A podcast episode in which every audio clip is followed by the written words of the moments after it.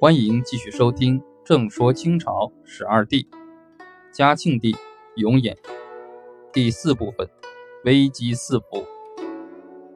嘉庆处理完和珅事件后，又面临着一系列的社会危机，如南方的白莲教、京畿的天理教、东南海上的骚动、采矿的封禁、钱粮的亏空、八旗的生计、鸦片的流入、河槽的难题等等。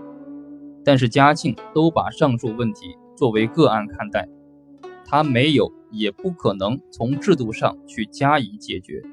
比如白莲教等事变后，嘉庆帝做知过堂自责，诗道：圣人无过，讹之过，余过成多，愧寸心。夫政不能化民俗，立纲犹未肃官真。言多迎合身加重，事总因循习染身。克己省谦为自责，行端表正免君临。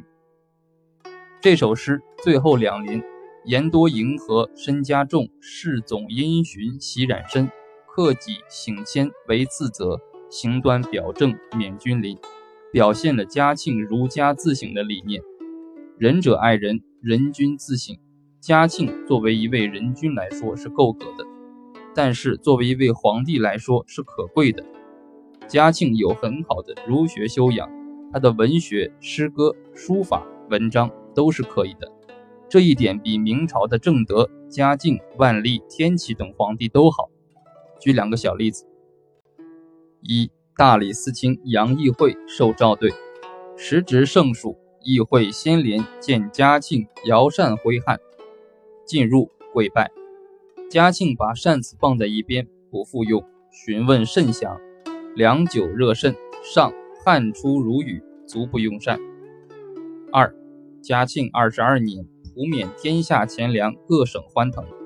安徽民众欠银三百万两，巡抚姚祖同怀疑上报数字不实，令府道州县削减十分之四，各地苦之。上文朱批云：损上益下，朕之愿也；存心刻薄，有伤政体。姚大惭，以原册六百里，加计报金。明朝的皇帝说不出这样的话，也做不出这样的诗。清朝皇帝不同于明朝皇帝，没有昏君，没有顽君，也没有暴君。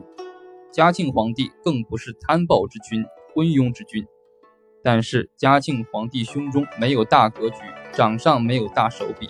嘉庆不可能认识，也不可能改革社会存在的根本性的弊病，特别是制度性的弊病。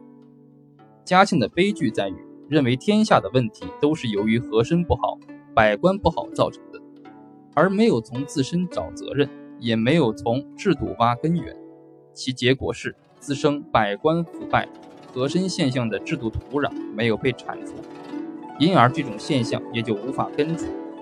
嘉庆在二十五年的皇帝生涯中，虽一件一件地解决乾隆盛世留下的危机，却又一步一步地陷入更深的危机。